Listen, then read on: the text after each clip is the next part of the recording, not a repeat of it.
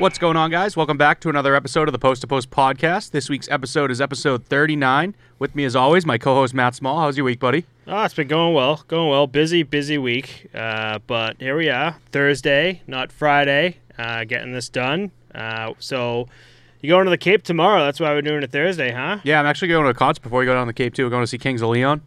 Oh, And, uh, okay. I don't know if you know Cold War Kids, too. We're seeing them, too. Yeah. They're I just like you're doing a concert down there. No, it's in uh, Xfinity Center in Mansfield. Oh, and then you go the. Oh, okay. Yeah. Because uh, I remember when you were asking me to do Thursday, I thought you said the concert was down the Cape. I was like, oh, it's interesting that they did that. Yeah, so uh, definitely glad we're getting to do this because I heard that the last two weeks of shows, I think they canceled because COVID was getting kind of nuts in some other states. Oh, really? But yeah, this is their first one back, so it'll be good to see. it's but- crazy. We do have a lot to cover this week, so we'll probably get right into our division breakdown, right? oh, yeah. Uh, this week, we're going to be doing our first week of breakdowns. Today is uh, August 26th. We'll be dropping this episode for you on Monday, August 30th, and we're going to start with the Pacific Division here. Right. So this Um, is everything that currently, right now, is in place for these teams and what they look like. So we'll start with the Anaheim Ducks uh, with the subtractions from their team. We have Ryan Miller, the goalie, that retired this season. Danton Heinen, the forward that used to play in Boston, and Hayden Fleury, gone. He's a defenseman for them. They added Mason McTavish, and they re-signed Ryan Getzlaf and Max Comtois. Anything, uh, anything quick, or do you want me to run through what you wrote? No, I can run through it. Perfect. So this will be uh, Mason McTavish's first year in the NHL. He was drafted third over overall in la- uh, yeah in last year's NHL draft and signed an entry level deal with the Ducks. Last year he played in the Swiss League due to the OHL canceling its season due to COVID. Racked up nine goals and two assists in 13 games. Uh, with Ryan Miller retired, we have John Gibson and Anthony Stolarz in the uh, between the pipes this season. Anaheim is coming off one of their worst seasons, eighth in the Honda West Division, second to last in the league. They haven't made any big moves that they should have this offseason, and Max Comtois being the team's biggest scorer with 16 goals, 55 games, and the team's second biggest, Adam Henrique, 12 goals in 45 games, is not going to help Anaheim win games, uh, even with the newly acquired, acquired scorer in McTavish. We talked about teams going through a rebuild, and this team needs one, but it's not really making any moves to do so. Uh, we expect to see the same type of season this upcoming season, even if Anaheim starts making moves right before the beginning. Um, Aug- October 13th against the Winnipeg Jets will be their first game. And yeah, I, I completely agree with your breakdown here. Yeah. So it, this this is kind of funny going through the Pacific because the uh, as you're going to see, the more we talk about this, there's a lot of teams in the Pacific that just had a rough go last year and even the previous years. So we're going to talk about about a lot of bunch of teams that uh, almost on the brink of needing to do a whole fucking rebuild, and you know, but and Anaheim's one of them.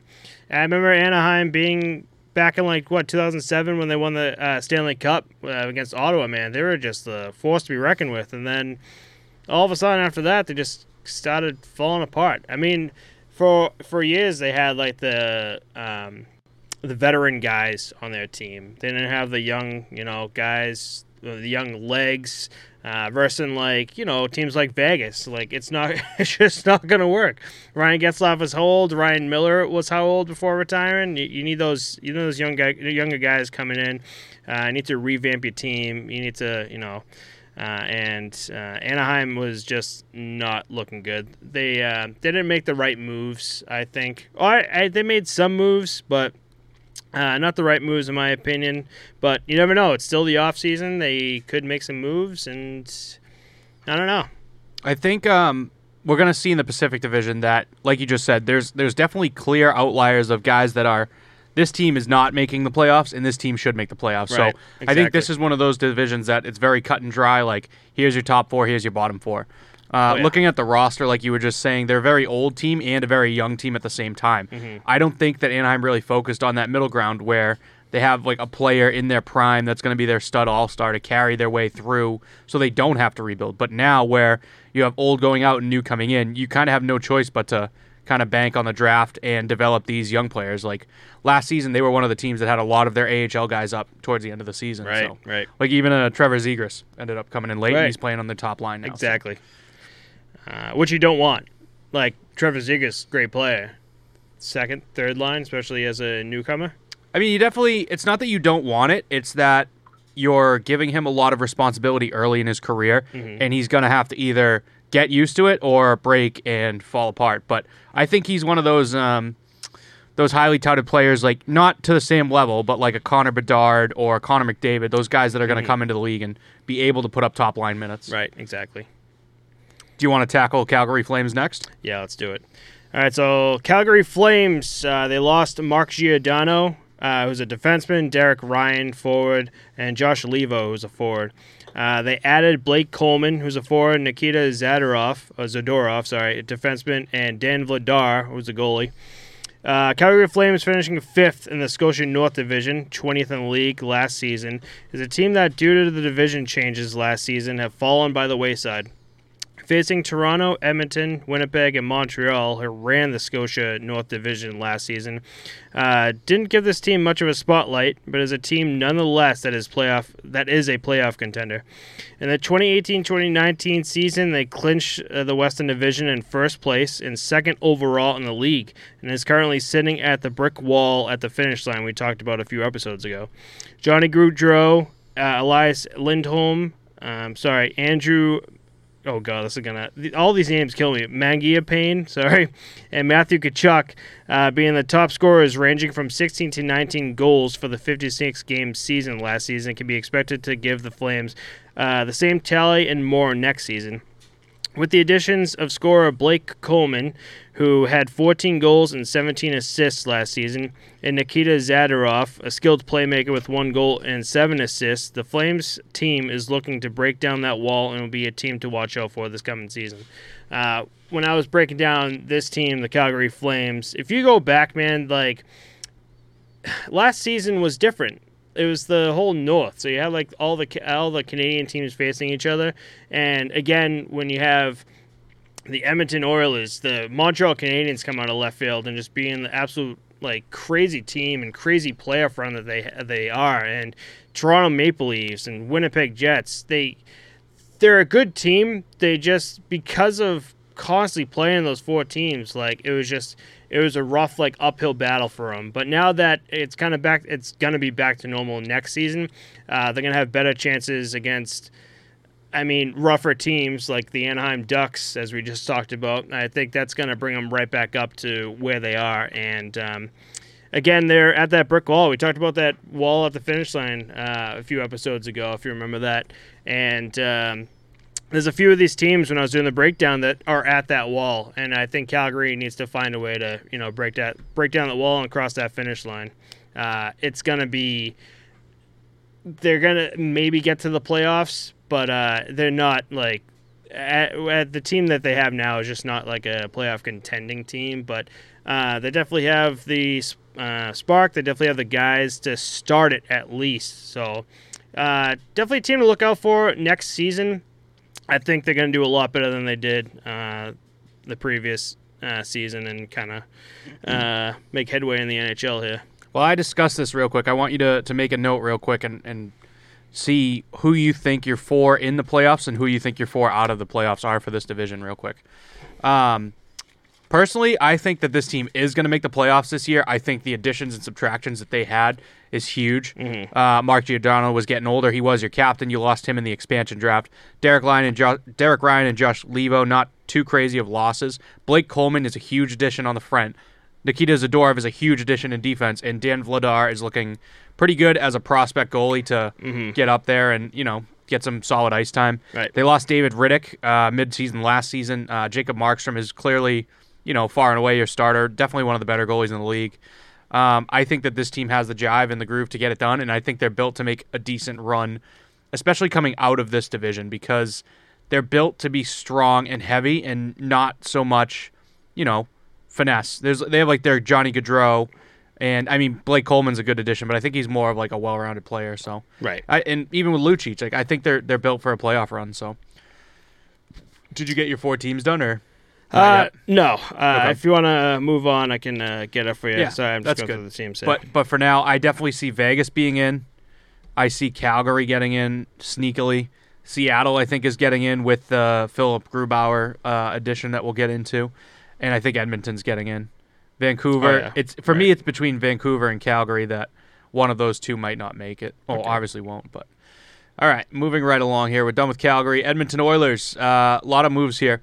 For subtractions, they lost Adam Larsson on defense, Ethan Bear on defense, Caleb Jones on defense, and James Neal on forward. That's a lot of D to lose. Mm-hmm. Uh, they ended up adding Zach Hyman on as a forward, Duncan Keith on defense, Cody Ceci on defense, and Warren Foegele as a forward. Duncan Keith, I believe they overpaid as an older guy. Cody Ceci was kind of waxed last season. I feel like he kind of got exposed on the team that he was on. He was kind of the scapegoat. Uh, I forget where he came from, maybe Toronto. Uh, but anyways, coming off a terrific, terrific season, second in the Scotia North Division and 11th overall, but they got swept in the first round by the Winnipeg Jets. This Oilers team is stacked and an almost all-around team that can make a push in the playoffs. They've shown in this offseason that they're ready to try and raise the cup again, like the last time they did in 1990 picking up guys like Zach Hyman, who had 15 goals, 18 assists with Toronto, a playmaker like Cody Ceci and Warren Foegele, who can be that all around player that can make plays and give you at least 10 goals a season. As for goaltending, Mike Smith coming off of his best season statistically in 15 years with a 21 6 2 record, a 923 save percentage, with Koskinen coming off his worst with a 13 13 record, .899 save percentage. With that said, Edmonton's back in March. Uh, they claimed Alex Stalock off of waivers from Minnesota. Uh, he was coming to one of his most played season with 38 games, a record of 20, 11, and 4, and a 910 save percentage. Uh, it'd be a better option to have to back up Mike Smith this coming season, I think, too. Mhm. And it's definitely a team to watch who might have a solid run for the Cup. Right. Uh, again, I have Edmonton, so I- I'll go back to the four that I think I got uh, almost the same thing. I think I can't remember what you said. Uh, so I got Calgary, San Jose, Edmonton, and the Kraken. Unfortunately, the Kraken, a brand new team. I, I No Vegas, huh? Um, We'll get into that later, but you don't have, you don't want Vegas in there. I, I messed that up. Sorry. Vegas, uh, Vegas was that fourth one, not the Kraken. Not I, the Kraken. I, I have the Kraken uh, not being in. Okay, you think San Jose is making playoffs? Yeah. So cool. all right. yeah. Um, but yeah, so I got Vegas, Edmonton, San Jose, and uh, Calgary going to make the playoffs. I do not think the Kraken, LA, or Anaheim or Vancouver is going to make it. And the only reason why I don't think Kraken is going to make it, uh, we're going to get into it, but uh, they came into the league with the draft not like. Um, not like the Vegas Golden Knights, where the Golden Knights took all they did, took all the players they could, and just ran with it. Whereas the Kraken, we saw right away, draft players and then send them right back to like their teams, like Vitek Vanecek, trading players for draft picks for the next few seasons. Like it- already, they're looking like a team that's just gonna like start figure things out and just build from there. Uh, I think this season uh, with the Kraken is just going to be a fail out season. I don't think they're going to make the playoffs. Okay. Uh, we'll, we'll get more into that later, but Yeah. looking at the Oilers, what do you think there? Uh, so for the Oilers, uh, again, uh, I love this team. I, I, you know, when you go back to like the 2000, God, 2006, am I wrong? 2000, oh no, 2004. And remember the uh, series with um, Carolina Hurricanes and Edmonton Oilers? I want to see that kind of Edmonton Oilers team, you know. And uh, we're getting close. Uh, great all around team, man. Uh, Zach Hyman was an excellent pickup. Zach Hyman was one of the best players for uh, Toronto Maple Leafs. Uh, so that one pickup too is just going to help him out. Uh, Duncan Keith's been a great defenseman. Uh, Cody Ceci for the Pittsburgh Penguins when he was playing was all around the ice, man. Great playmaker for Edmonton Oilers. He'll be there for. He'll be there to help the guys out in Edmonton score those goals that they need. And Warren Foegele coming from the Carolina Hurricanes, uh, another big name uh, coming into the Edmonton Oilers. So they're looking stacked, and especially losing Adam Larsson, Ethan Bear, Caleb Jones, and James Neal. Uh, I think they gained a lot more than they lost. So I think they're going to be looking really, really good next season. I see that the other way. Now, I understand that Bear was the scapegoat and you kind of had to get rid of him the same way that you brought Ceci in for being a scapegoat on the other team. Right. But I think the upside defensively, you had Larsson, Bear, and Caleb Jones. I, I like them a lot better than I like Duncan Keith and Cody Ceci in this day and age. Right. Like, I would have loved Duncan Keith 10 years ago. And, I mean, I don't know. I And James Neal is, is huge for them on the front end. Zach Hyman should make up for it. I think that Toronto sold high on him and got good value back for him. Oh, yeah. Um, so I mean, I get it, but I, I just there's something about Edmonton. I think they're bugged, and I think Toronto's bugged too.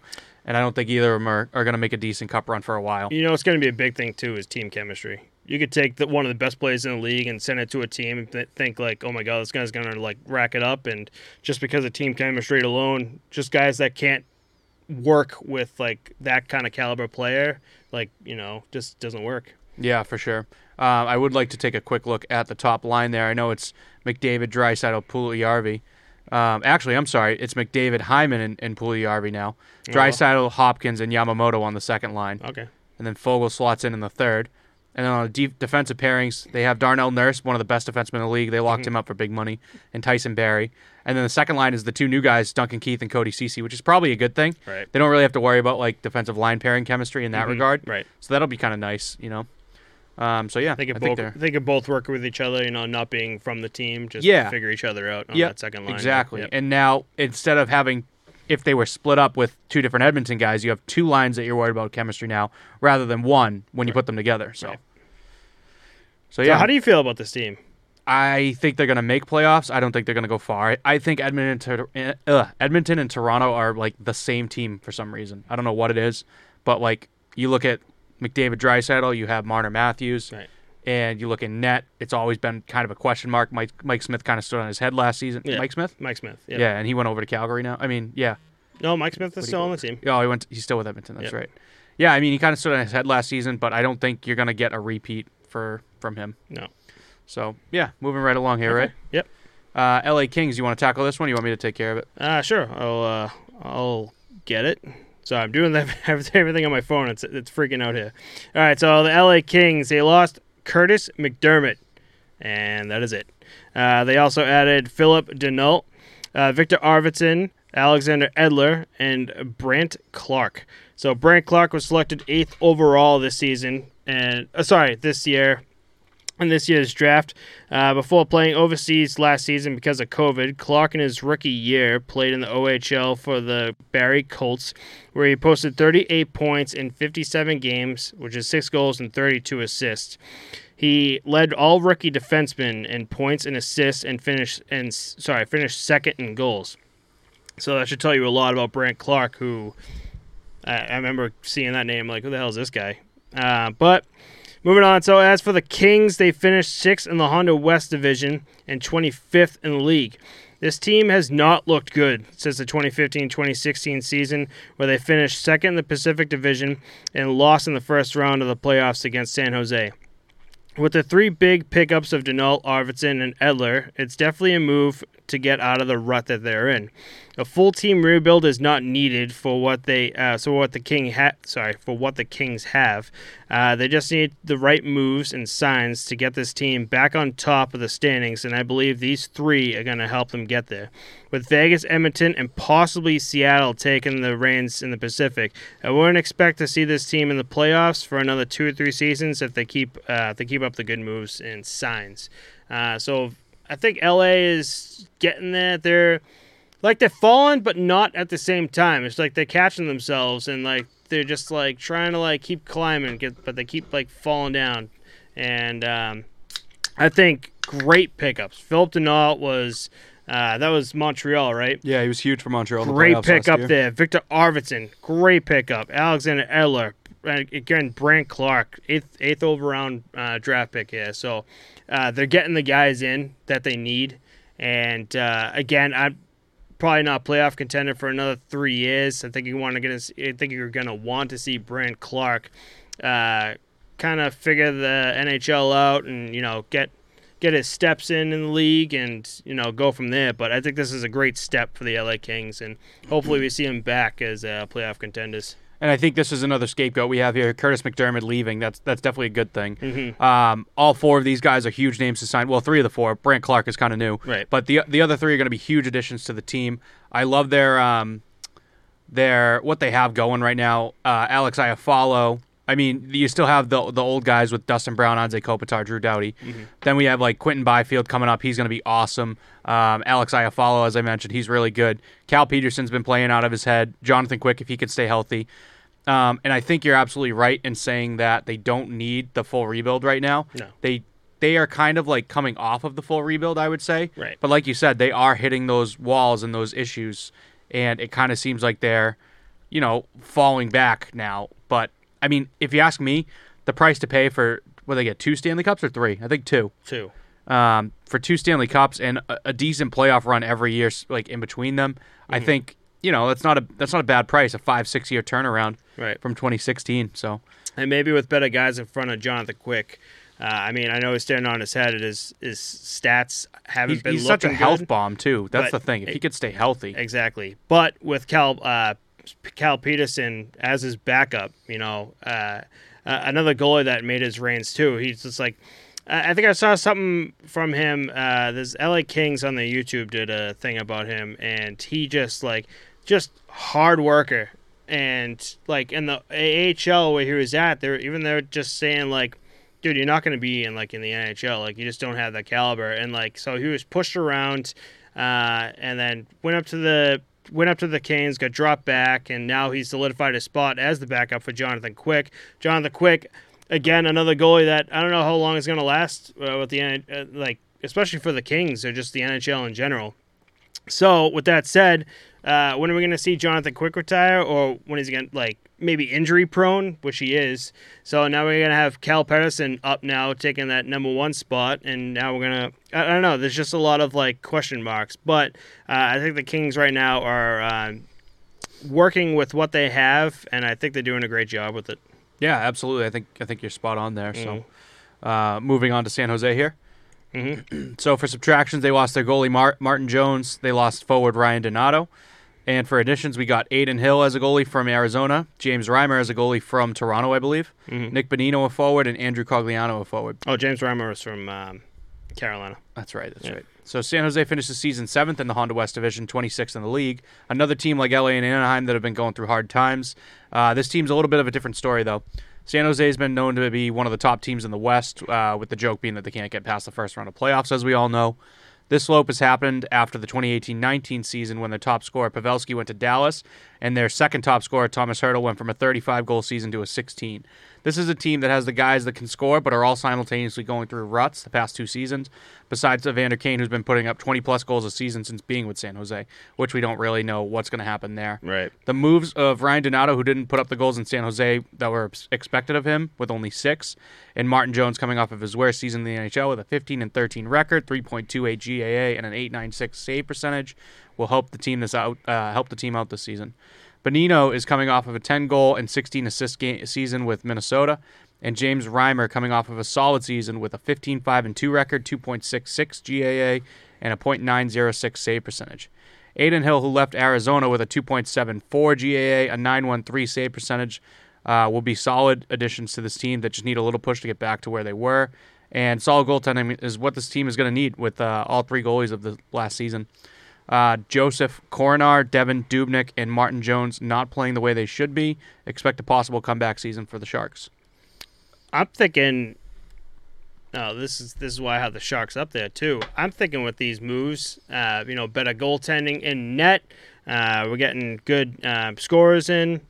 I think they do have a little push there to at least make uh, first round of the playoffs and do the San Jose thing again and get knocked out, but still a push to the playoffs nonetheless. I think personally that this is going to be a team like Ottawa and a team like Vancouver where they have so many moving parts coming in, coming out. You don't really know what's going on. Right. Like we have Adin Hill and James Reimer, two goalies who weren't even here last season. You have Erik Karlsson and Brent Burns. Brent Burns is still getting it done. Erik Karlsson has not lived up to his contract ever since coming over. I like uh, Vlasic a lot, but he's riding third line defensive uh, minutes. Uh, and then their bottom two lines, I don't know any of these players really. I know Bonino and Cogliano, who we've talked about. They have John Leonard, Nick Bonino, Rudolph's Bal- Balcers for third line, and then Andrew Cogliano, Dylan Gambrell, and Matthew Nieto for fourth line. Above there, uh, Meier and Hertl are very young. Barber, Barabanov, I don't even know him. Their top line's pretty good, though. I mean, we don't know what's going to happen with Evander Kane. I have a feeling he's not going to play. Top line's Kane, Logan Couture, and Kevin Labanc, which is solid. I just think they, they don't have the right parts yet. They're in the right division to be where they are Right. And they could sneak into that fourth spot. But this is, like I said, this is set in stone. Like here's you guys that are going to make it. Here's you guys that aren't. I think. What do you What do you think here on San Jose? You good? Uh, yeah, I'm. Uh, I mean, I, I I like both of our opinions on this. Um, But like, I don't But- mean that like they're not going to make it, right? But look at look at the four playoff spots that we have. We both said Vegas, Calgary, Edmonton all make it, right? Right. That leaves one position for these five teams to fight for. So right. I don't know. I wasn't trying to say that San Jose is definitely not making it. But, No, no, no, Yeah, that's fine. yeah. Like, yeah, right. It's all opinions right now, based based off like what we're seeing. So you never know. Maybe they're gonna just gonna shit the bed this. Yeah, this I mean, a lot season. changes through the season too. You don't know who's going to get injured, who's going to come in, who's going to stay, Right, things like that. exactly. Everything could change so quick. Uh, so I want to jump into it. So we got the Vancouver Canucks uh, next. Uh, the Vancouver lost Nate Schmidt, Alexander Edler, Braden Holtby, and Jay Beagle. Uh, they added Oliver Ekman Larson, Conor Garland, Yaroslav Halak, and Luke Schenn. As we all saw last season, Vancouver is one of the worst teams in the league. Dead last in Scotia North Division and 24th in the league. Uh, the Canucks haven't had a good season since 2014 2015 when they clinched in the uh, Pacific Division in second place, where they got taken out in the first round by the Calgary Flames. There's a lot to say when you see the roster and see names like Brock Boeser, Bo Horvat, JT Miller, and Elias Pettersson, to name a few, and wonder why this team had a 23 29 and 4 record last season. Braden Holtby, who had come over from the Capitals after winning the Stanley Cup in 2018, was signed to a two year, $8.6 million contract with the Canucks and was an absolute dud with the worst stats he's had in his career since entering the league back in 2010, with a 7 11 and 3 record. 3.67 GAA and a .889 save percentage. Though we talked about Holtby earlier this year about him playing for a different team with a different style of play, it doesn't shed the fact that he couldn't figure it out to be the goalie that Vancouver needed him to be, and that's why Vancouver bought him out, and he is now signed with Dallas. Not not just to blame Holtby, this whole team needs a revamp, and it should start with the f- defense for the new goalie tandem, Thatcher Demko and Yaroslav Halak. We wouldn't expect to see much from this team until they start making the right moves to get the right players uh, to start to play to their potential at the right time. Um, so, Vancouver, uh, we talked about this episodes ago when the season was there. They were like one of the worst teams. Ottawa too. Remember we were talking about Matt Murray and that whole situation, and just Vancouver like just shit the bed last season, and they're gonna a full fucking revamp, man. Like I was, it's been years since like Vancouver was like any good at all, and it's still not looking good for them.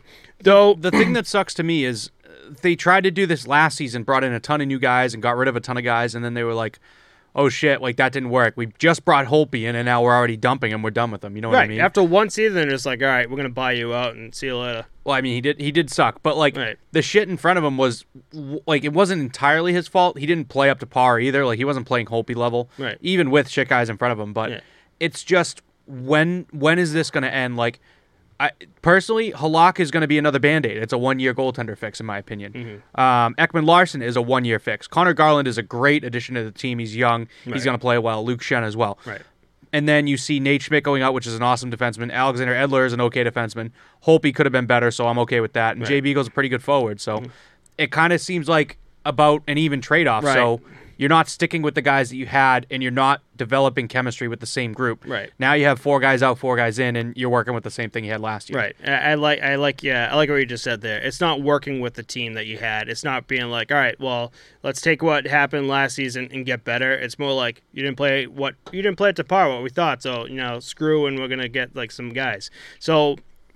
We think we're going to be talking about this same shit like at, like after We'll be uh, doing this again season. next We're year, gonna yeah. do this again. we're going to see uh, Ekman-Larsson gone and Colin Garland gone for the like other teams. Yeah, Like yeah. it's just gonna they're, they're just gonna recycle players, and it's not it's not the way to go, man. It's been it's been years since Vancouver's been good.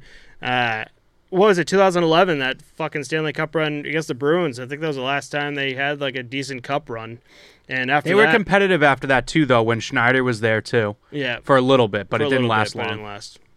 Um, Their top two lines are really solid, and I think you can say this about a lot of teams in the NHL. Right. It really gets down to the nitty gritty about your third and fourth lines and what they're going to do for you. First, I'm just going to rattle them off real quick. Right. JT Miller, Elias Pettersson, Brock Boeser, first line, that's stacked. Uh, Nils Hoglander, Bo Horvat, Conor Garland, that's going to be a good line. And then it falls off from there. Third and fourth line, I don't really know too much. Excuse me. Uh, top D pair, Quinn Hughes and Travis Hamonic is going to do really well, but I, they just don't have the parts yet, and I just don't like the recycled team when you just Right. we have we have a new team again next year. It's like they have the names. Like you look at the names, like oh nice, but it's just like it's also not So like a team that we've I don't know. compared them to a lot is Ottawa, and we mentioned that we don't see a lot of moves out of Ottawa, and we were like, wow, they're not doing the right thing. They should be making more moves. But I think Vancouver would have been better off doing what Ottawa did and not making any moves, keeping the same guys. Let's do another year Right. and get used to each other again. You know, Mhm, right, I don't know. That that's just the other side of the coin, I guess, right? right, exactly. So yeah, like knowing the players. It's different too for us talking about this, whereas it's different for an organization that knows their players. They've talked to the players, they know their skills. So like Ottawa can like see their players be like, listen, we had like a really rough season last season, but I know your potential. You like we know why we signed you to this team. Let's off season figure this thing out. Let's practice. Let's get team chemistry going and go from there. Whereas Vancouver, as we're seeing, is just like, all right, dump them, get new players in, Yeah. I, and I don't think it's working for them at all. But I don't know how long before we see Vancouver figure things out and be like, all right, we need to figure shit out, or it's gonna be bad. you gotta hope they draft and develop. They're not scared to make moves, which is good, but they're not making the, the right moves. At least last season. Right. This season could be different, but Mhm. again, like Halak's gonna be gone. Uh, Ekman-Larsson should probably be gone shortly. They're both older guys, so. Right. But we can move right along here. Vegas Golden Knights. Uh, they lost Nick DeSimone on defense, Cody Glass as a forward, Nick Holden on defense, and Marc Andre Fleury as a goalie. They added Evgeny Dadonov as a forward, Laurent Brossoit in net, Nolan Patrick a forward, Brett Howden a forward, Patrick Brown a forward, and Mattias Janmark a forward. That's a lot of forwards. That's a lot here. of forwards. So Vegas, since becoming a team in their inaugural season back in 2017, has been a force to be reckoned with in the NHL, clinching first place in the Pacific and fifth in the league in their first year, and not going below third place since says so much. Uh, you could write a book already with this organization. Uh, though a team that is a Stanley Cup ready, they have yet to win it. Another team with a brick wall at the finish line and unable to break it. These pickups might help Vegas finally break it down. Like we said before, you got to get to you got to lose good players to get good players, and that's what we're seeing right now with DeSimone, Glass, and Holden. But picking up a solid backup for Robin Lehner, Laurent Brossoit, Matthias Mark, who was picked up midway through last season and provided playmaking, and of getting Dadonov, who's a 20 plus goal a season player, you're going to see a Golden Knights team that's even more ready to go than what we saw last season. If the Knights can keep their momentum going since they became a team, then you're going to see them clinch a playoff spot at the end of next season and have another push to raise the Stanley Cup. All eyes on Vegas. I I love the moves that's going on right now. I love Vegas. That was a goddamn run-on sentence you left me with on that one. Yeah, I know. I was thinking about that as I was like, where does it like, Oh god, I screwed up so bad. but uh, yeah, dude, you were on the Vegas train before anyone Oh, at absolutely. all. Wasn't even a team yet, and you somehow had a Vegas Golden Knights hat. But they came out guns fucking blazing, and you know, good for them. They, they're a great team. We saw it. I had them. We both had them winning the cup Yeah, last last year. ye- last year, and they had the they had the run. Uh, obviously, playoffs are just different. Like you could be like best team in the league, and just like NHL playoffs, hockey playoffs are just you just never know, and that's what happened with the Vegas Th- Golden that's Knights. That's why I think like in the regular season you build a team to win that, and in the playoffs you have to have your team built to win this. You know what I mean? It's two entirely Two different, teams. It's like two seasons in one, basically. Yeah, and and you need different guys for both seasons, which is kind of tough. You know what I mean? Right, So exactly. I think like if you want, if you're a team that's on the verge, you want to build yourself up, skill, skill, skill, at the for the regular season, right? And Mm-hmm. then maybe trade deadline, you bulk up, you get depth, you you get extra guys, and just keep them in the reserves, and you get those beefy guys that can really back you up and make sure you can you know survive out there. You know, Right, right, right, right. So how do you feel about the Golden Knights with all this? So Cody Glass going away and Marc Andre Fleury going away is definitely very bad. Nick DeSimone, Nick Holden, not so much. Um, they definitely loaded in on firepower for forwards. Uh, Matthias Mark, Nolan Patrick, Evgeny Dadonov stick out to me.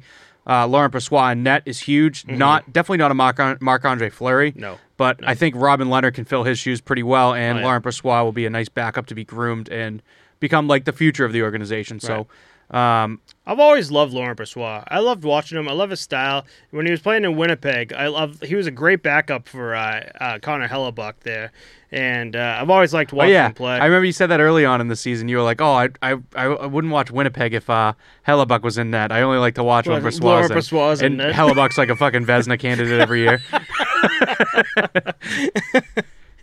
oh, the good old days. We suck. we suck. Why do you guys listen to us? Uh, Alex Tuch's still out for next season. That's pretty tough to see as of right now. I got to look into that and check that out. right. They re-upped Alec Martinez and Alex Pietrangelo as their top line defenseman. That's going to be huge. Yeah. Brayden McNabb and Shea Theodore are also really good second line, and Nick Hagee too on the third line defense. That's that's good on the back end. Oh yeah. Uh, looking on the forward side, obviously first two lines look good. Dadonov, Nolan, Patrick, Mattias, Janmark on the third line. That's all three of our new pickups, right? Right. Yep. That that's awesome too. Like like we just talked about the last team. Right. They have a full forward line that's in the mix. They're brand new. They they're all regardless of what line you put them on, they have to adjust to new players to play Right. with. So let's just make them learn how to play with each other, right. you know. And they're all kind of good third line players that could on other teams be on the second line. I love seeing that. That's You great that? depth. Yeah, That's huge. That's awesome. I think more teams should do that. Yeah. um, yeah, because I don't know. You you bring new players in and be like, all right, the new players, we'll put you on a line, get to know each other, figure each other out, and then we'll get you guys into the team itself. Maybe switch up lines like later on. Mm-hmm. And like regardless of how it shakes out, right? If you get three new players, let's say you get a first line player, a second line player, and a third line player, Mhm. and then you're like, oh, we can't really put them all together. And if you're gonna split them all up one, two, three, you're screwing yourself by messing up all three of those lines. But what you can do is you put all three of them together on the middle on the second line, and you bump your guys down to the third, and now you have so much depth. You know. right, right, right. So I, I think it's going to be a, another really good season for Vegas. They also don't have Colorado in their division, so it won't be as tough as last season playing against them. Like having two teams tie for the president's. Are they were they in the same division last year? I feel like they might not have been. I might be No. fucking this up, but both those teams tied with the same amount of uh, regular season points. Colorado won based on like head to head games, but I mean, I, I just think that they didn't take a step back at all. I mean, they did a little with Fleury leaving, but I think Lehner can fill those shoes and Brossoit the backup's golden. So Yeah, we all know that whole that whole uh, Robin, uh yeah that whole shit. Uh, I just found out too before this. Uh, they the guy they took, I can't remember his fucking name to begin with, but uh, the trade from uh, from Yep. Chicago that that Matt something or whatever. Like literally that week, uh, Vegas took him, bought him out, and just shipped him. He's Oh, gone. that's savage, Yeah, dude. gone. Jesus Christ. It's like really just like pretty much telling Florida to be like, hey, go fuck yourself. Wow. We we want to give you away and pay this guy three hundred thousand dollars to fuck So off. go fuck off. I'm like, holy shit. Uh, last up, we're all done with Vegas, right? We're all done So last up, the only other thing we have left to do is Seattle, but we kind of covered that with the expansion draft. So we'll just look at their team one more time after their moves. Mm-hmm. Um, I do believe on the Instagram, if you can pull that up in our messages, there's a Seattle additions and subtractions. But uh, as a team, they have in net Grubauer and Driedger, which is a fucking that's a huge goaltending pair, right? Mhm. Driedger and Grubauer. That's gonna be sick for next season. The Um, fact that they picked up Driedger, uh, well, Grubauer. Grubauer, right? Yeah. Like he was an absolute leg and a half for Colorado last season. 100%. Unbelievable. Hundred percent. Um, and I mean on defense here, top pair Vince Dunn, Adam Larsson. Next pair Giordano, Oleksiak. Oleksiak's really good actually. Haydn Fleury, I believe we said just moved, so he is actually not on here anymore. Daily faceoff still catching up. So I mean their D pairs are are still pretty solid. Um, but like I've mentioned before, your top two lines should really be good to good to good to go. Uh, Jaden Schwartz, Yanni Gourde, Jordan Eberle, that line's pretty good. But Kyle, Kyle Calle Jarnkrok, Jared McCann, and Joonas Donskoi, not too solid. Falls off a bit more from there with Tanev, Wennberg, and Appleton. So I, I don't know why I really put Seattle in the fourth spot, but I think that they'll be jiving to try and make it at the end of the season. Right. So uh, Seattle Kraken's uh, the is they lost. This uh, this is what they've lost since they drafted and what they added since they drafted. right, exactly. So what they lost since the draft was Tyler Pitlick, uh, Kurtis MacDermid, who we just talked about, Mhm. and Vitek Vanecek, who was sent right back to Washington. They also added. I thought they. Um, uh, this is interesting. I thought they picked up uh, Grubauer in the draft. I guess No, they signed him. He was a he was a UFA for Colorado, and Colorado was still trying to figure out how much do we pay Makar, MacKinnon, all those guys. Oh yeah, that's right. So then they were like, "Here you go, come get the bag." Solid. Uh, and that so they picked up Philipp Grubauer. They picked up defenseman Mark Giordano, uh, forward Jaden Schwartz, forward Jordan Eberle, and forward Yanni Gourde. So that's a little fucked up because they took some of those guys in the draft. So it's like a, an interesting thing. I don't know why they wrote it like Kraken that. but- was all over the place though. Like right after they did the draft, like you were already seeing like moves like instantaneously in a good in way. A, in, in a good way. But like they're already planning for the future type of thing, where just like they picked up a guy and then all of a sudden it'd be like, uh, Seattle Kraken traded this and this for uh, uh, 2021 or 2022 uh, draft pick, and you're Mhm. like, oh, okay, I see what they're doing now. They're Yeah, like definitely. they're really trying to uh, figure things out. Maybe maybe this draft or maybe the um, well maybe this draft year in general they're just like uh, maybe they could see you know plays in the future to be like I think we we could pick up better plays. I wonder. I wonder if they're like. uh I believe it's this, not this draft, the next one. I wonder if they're like, all right, we we got to make it look like we'll be all right this season, and then next year we just fucking tank for Connor Bedard. so they're like, let's draft like kind of good and get ourselves set up for fucking next year. I believe it. So yeah, just so we're clear here, my four teams for the playoffs, I got Vegas, Calgary, Edmonton, and Seattle, and I believe you got yours right there. Yep. So I got Vegas, Edmonton, San Jose, and Calgary. Okay, perfect. Yeah, so we're basically the same. That's what we have right now. Mhm. And I mean, last last um, when did we do this? When we first started the show in December, we decided we did this basically, but now we're getting one at the beginning of the season. So I'll save these picks and put them on that file like I did last time, and Okay, everybody cool. can see what we did. Um, but now we're all done with the Pacific Division, so fuck those guys. Um, we got a few signings here too. Philadelphia signed Sean Couturier for eight years, sixty-two million at a seven point seven five AAV, and Carolina signs Andrei Svechnikov for the same exact contract, eight years, sixty-two mil, seven point seven five AAV. Shocked about What's that. your opinion on that? I sent you what I thought. Yeah, I, uh, and I agree with what you thought. Svechnikov, like, yeah, well deserving of this eight years, uh, 62. Uh, Sean Couturier, great player. I just, I was shocked that he got the exact same amount and exact same years. So, I don't know if you're, I'll take it. Fuck it, Yeah, I think he definitely should. But let's. uh I'm gonna punch this in real quick. Can you keep going with the the extra shit? I got something to check out here. Yeah, sure. So, and then Philadelphia signed Derek Brossoit. Oh, it's Brossois. I, I got Brossoit in my head. Uh, Derek Brassard uh, to a one-year, eight hundred twenty-five thousand dollar contract. Um, I saw that and I thought that was interesting. I kind of go back, kind of went back because in my head, Derek Brassard uh, was one of the better players in uh, for the New York Rangers back in the day, and uh, so throughout the years, at least three or four years, his stats have really kind of been declining. He's a good player still for the NHL, uh, which is why he's now signing this eight hundred twenty-five thousand. Deals like this, though, is what you see from players that might not be here uh, toward the end of next season or just next NHL season alone. Like dropped right back to the AHL and just like kind of ending the career there. So we might be seeing that with uh, Derek Brassard here. But I really enjoyed him as a player. I hope I hope he does well for uh, Philadelphia. Philadelphia is looking really good uh, as a team. Uh, I know we kind of shitted on them last uh, last season because they were going through a rough uh, phase here, but.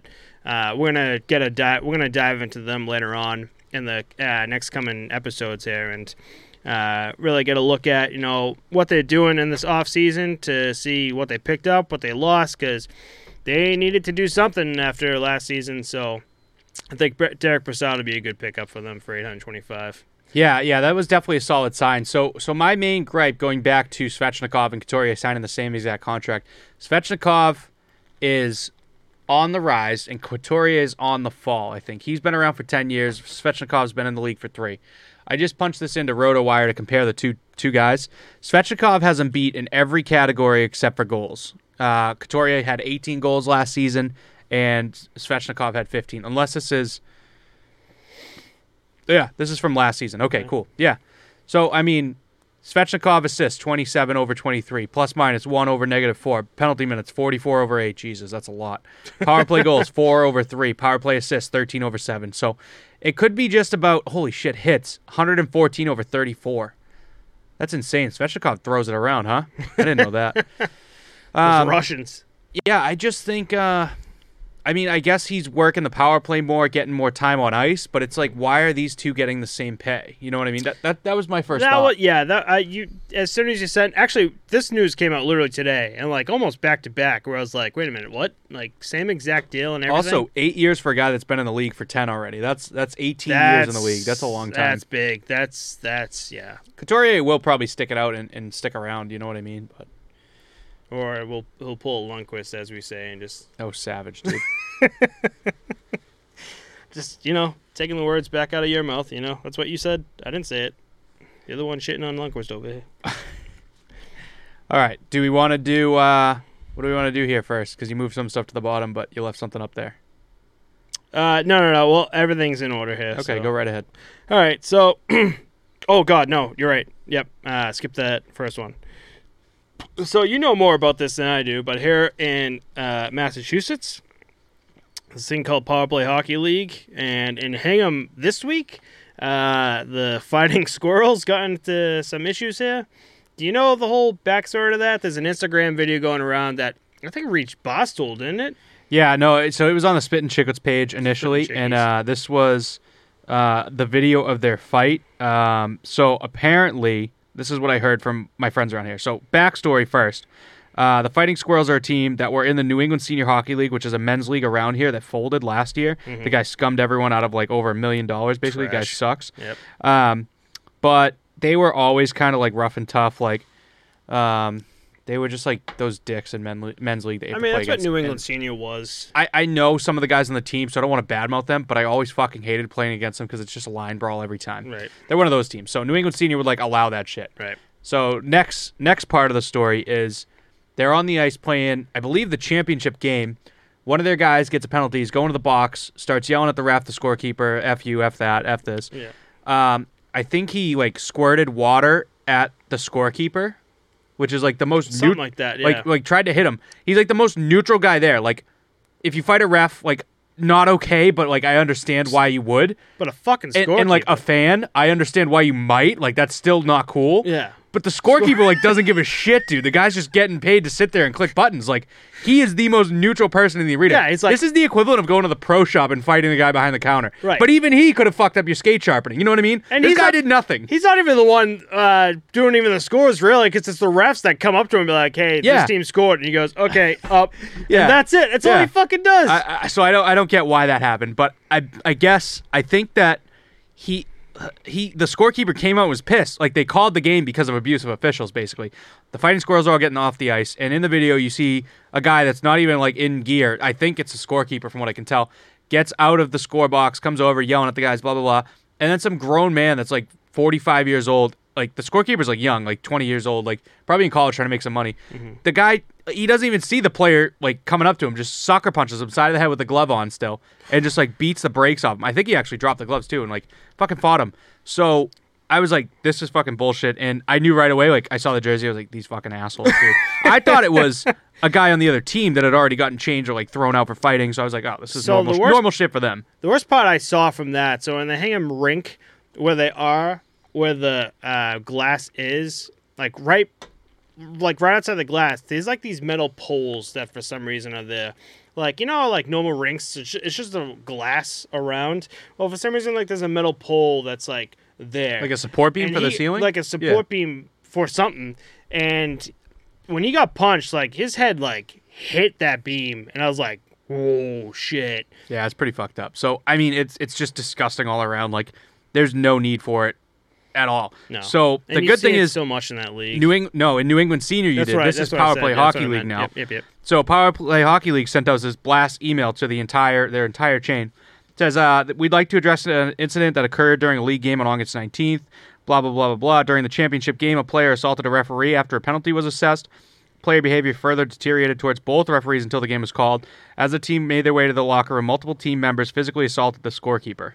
Um, Power Play does not speak publicly on matters being handled by our Department of Player Safety.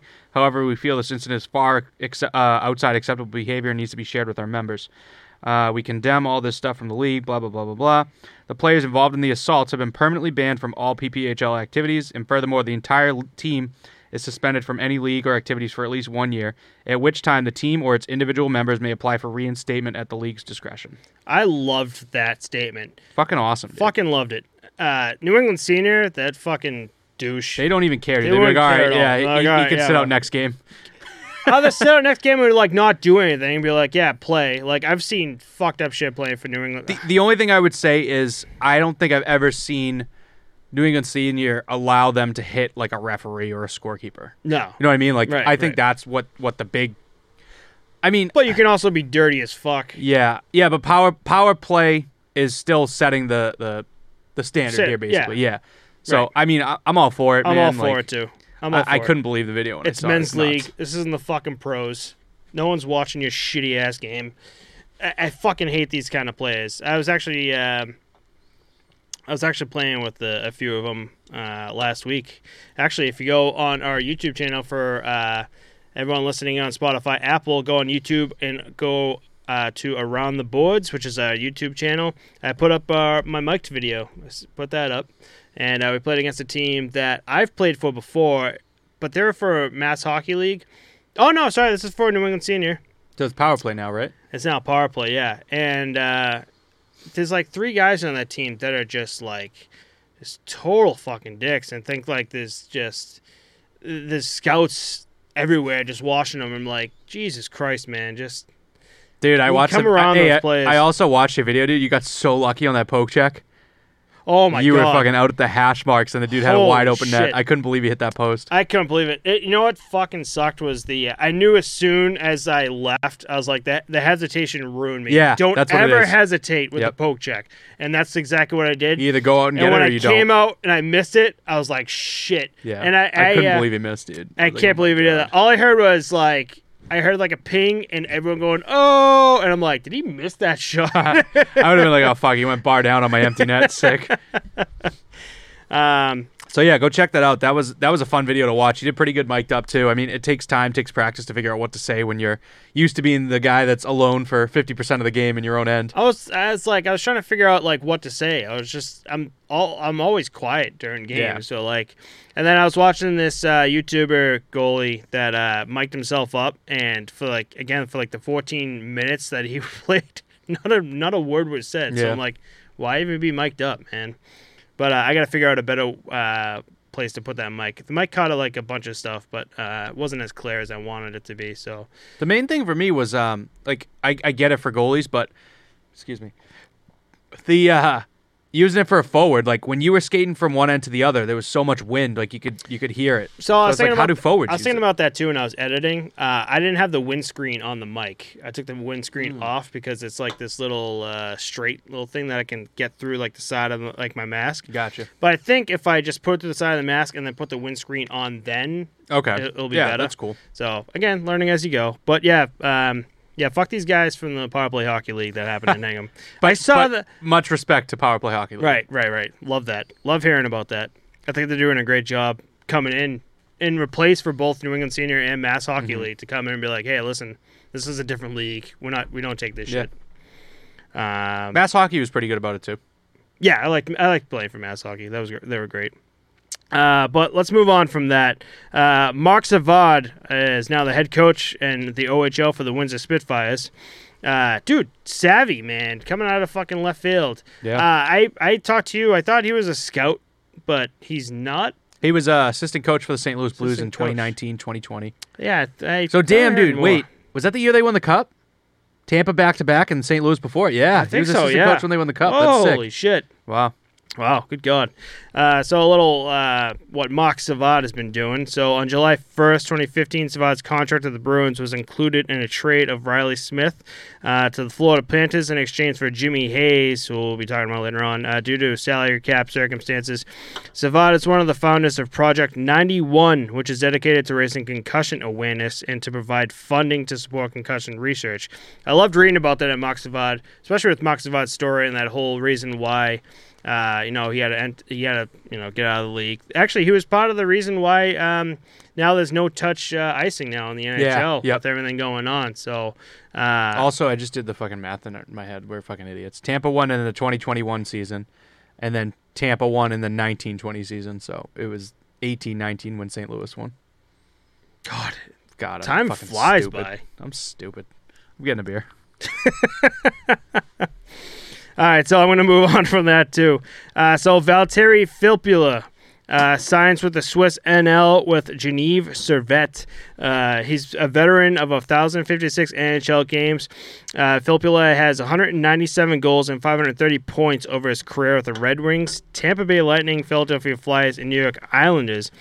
Uh, anytime I think of uh, Valtteri Filppula, like I see a Detroit Red Wings emblem just pop up in my head. So Yeah, the fact that he was in like Tampa, Philly, and New York Islanders is just kind of like big question mark for me. But uh, I guess um, I think uh, we're right though about just the two-year contract that he had with Detroit Red yeah, Wings. Because I'm like, good luck no to him. just. It's it's definitely good that um, I mean, sounds kind of fucked up. Good for him going to the Swiss League. I think he definitely could have helped the young crew that's coming in in Detroit, but he's probably, like I said, like losing culture kind of thing. right. Uh, probably wanted to get out. So, but Exactly. that's I don't that's awesome to see. He still wants to play. The Swiss League is awesome, dude. From what I Mhm. hear, like Switzerland's fucking sick. I want to go there. I'm sure once you get to a certain point though in your league, especially if you're European, you'll be like, all right, time to kind of go home and Yeah. uh, Did I, set uh, things up. Did I ask you last time we talked countries where where your next country to go to is? Like where you want to go? I don't think I have. Um, I've been to Germany, Japan, Canada, uh, but Tara wants to go to Ireland, which uh, I've been hearing about, which is pretty cool. We should do that. That's not on my list though. Oh, I was gonna say that that's me and MK's because uh, we we do want to go there. Oh, really? Dude, if we go there, we could like We'll go. rent clubs and play. They Ireland has sick golf. Yeah, we'll definitely go. All right, sick. The four of us should go. Because Tara wants to go, so it's it's definitely on the list. I have a coworker that went, and so Ireland, um, their cul-de-sacs are are uh, bars, so you could just go to the bar. You could sit down in the bar and have drinks, or you you can like cul-de-sac? so like. The guy who I work with is saying like so all the bars are like pretty much in a cul-de-sac. Oh, I got you. I thought you meant like you said. You said their cul-de-sacs are bars, not their Oh, bars sorry, are cul-de-sacs. sorry. So I thought like at the end of every street uh, that was a cul-de-sac. Had a cul-de-sac bar, bars, or like every Sorry. cul-de-sac had a bar. Big, No. that's sick. We need that here. right? But yeah, you could uh, you can go inside, grab a beer, sit down if you want, or go outside and just enjoy it. Which was uh, what my coworker did. He grabbed the beer, just went outside. Everyone just having a great time. Dude, time. that's why I want to go to New Orleans. They have open container law there, so like you can like buy a beer at one bar and walk out with it. I feel like New just Orleans is just like you know just this lawless wasteland. It's not like a wasteland though. Like people respect it and like it's sick. It's like mad fun. Mary Yeah. Kate went with uh, some of her friends. So. You know, uh, was it was it Australians that uh, prisoners that went over to um, New Orleans and that's set it up. That set it up, and so it's prisoners and they're just like, oh well, all these all these guys are down, so let's take a bunch of prostitutes from Australia and just send them over to New Orleans What? for the guys. So yeah. I knew that Australia was a, a country because that's where Britain sent all the prisoners. yeah, and so. They, Those prisoners from Those prisoners Australia from came Australia to New Orleans. came to New Orleans. They set everything up in New Orleans to almost what it is today, and then it was all guys. So just like, oh, the morale's down. Let's send a bunch of prostitutes there and like help them out. no And shit, so here we go with New Orleans. just, bunch of legends. it's a country inside of a country. That's really. where Mardi Gras comes from.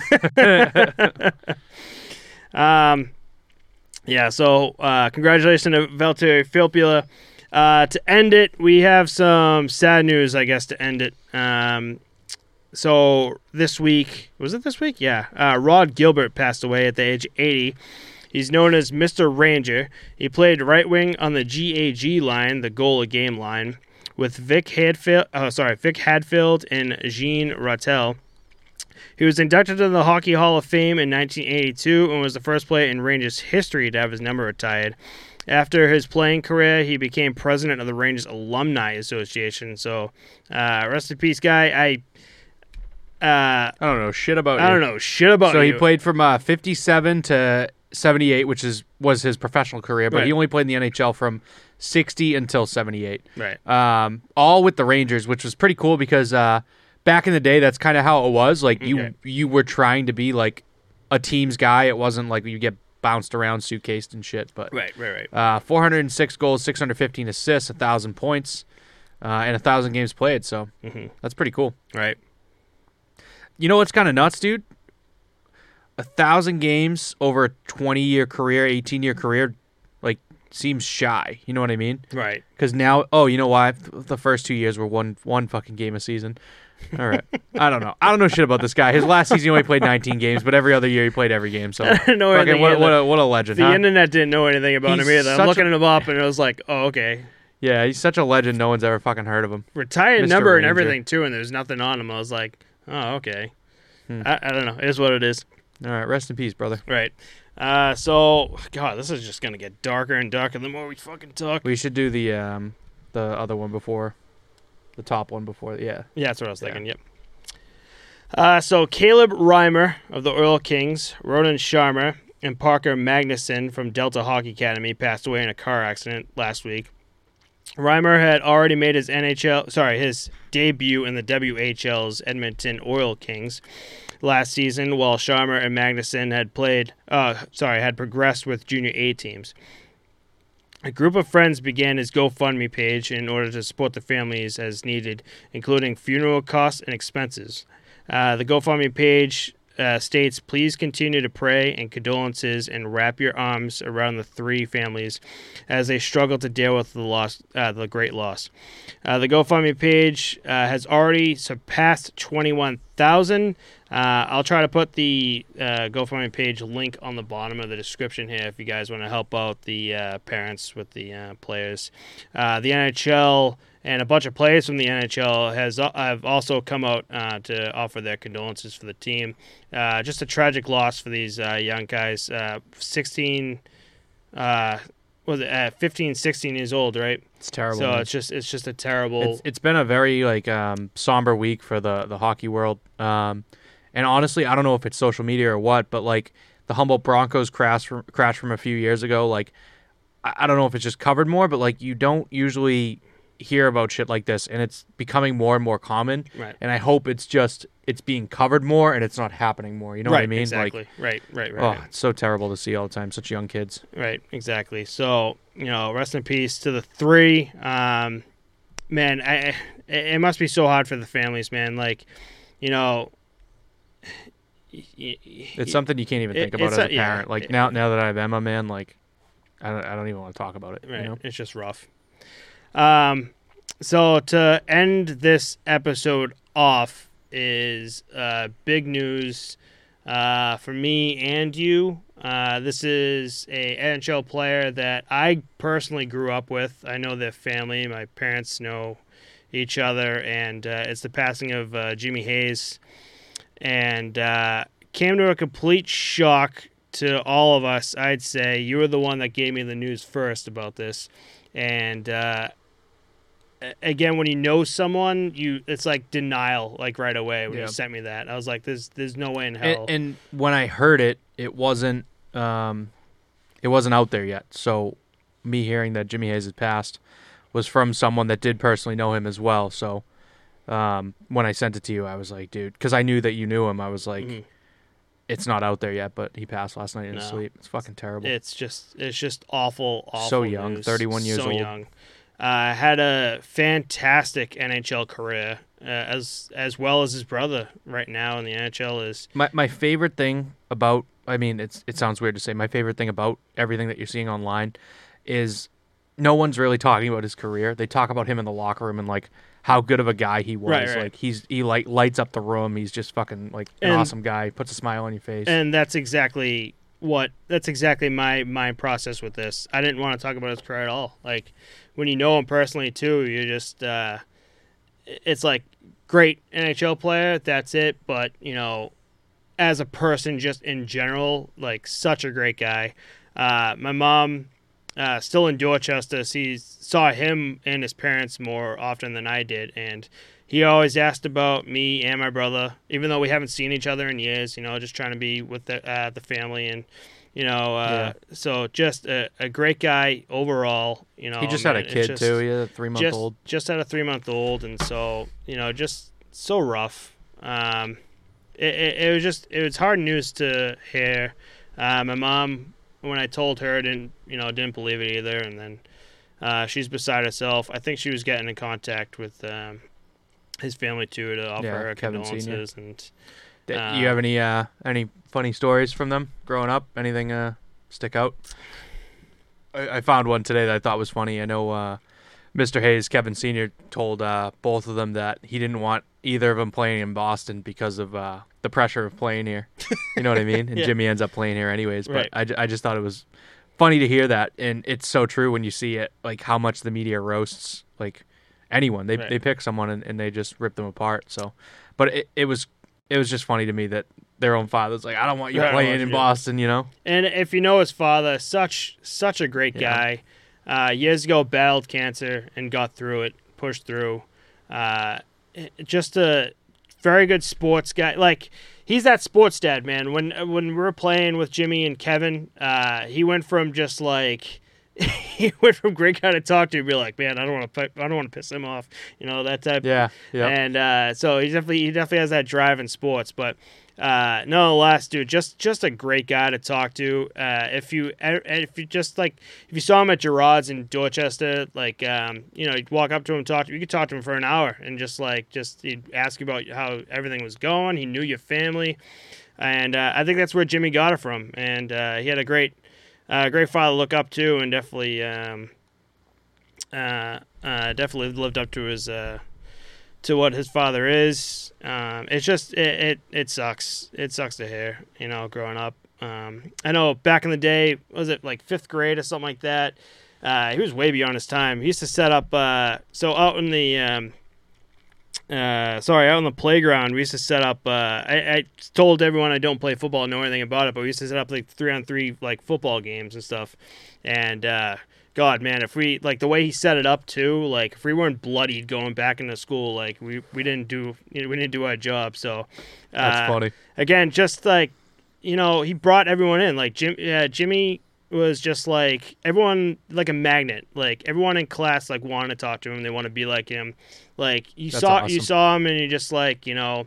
a- All the boys, all the girls too in the class would be like, Jimmy, what's going on? Like everyone wanted to be with him, you know. So uh, I'm like I'm so sorry for his passing, and it sucks. I, I can't imagine what Kevin's going through, and uh, I really offer my condolences to the family. And um, you know, I i- if, it's it's terrible. Like you go through life and you just you never plan to lose a son or a daughter. You know, no you're you're, you're the one that's supposed to go first when you have kids. Right. So it's terrible, and I hope his family's doing well. right, me too. So on that somber note, Let's do a shot for let's him. do a shot for Jimmy, and uh, offer our condolences here. So uh, this episode 39 is to you, buddy. There you go. Cheers, bud. Cheers.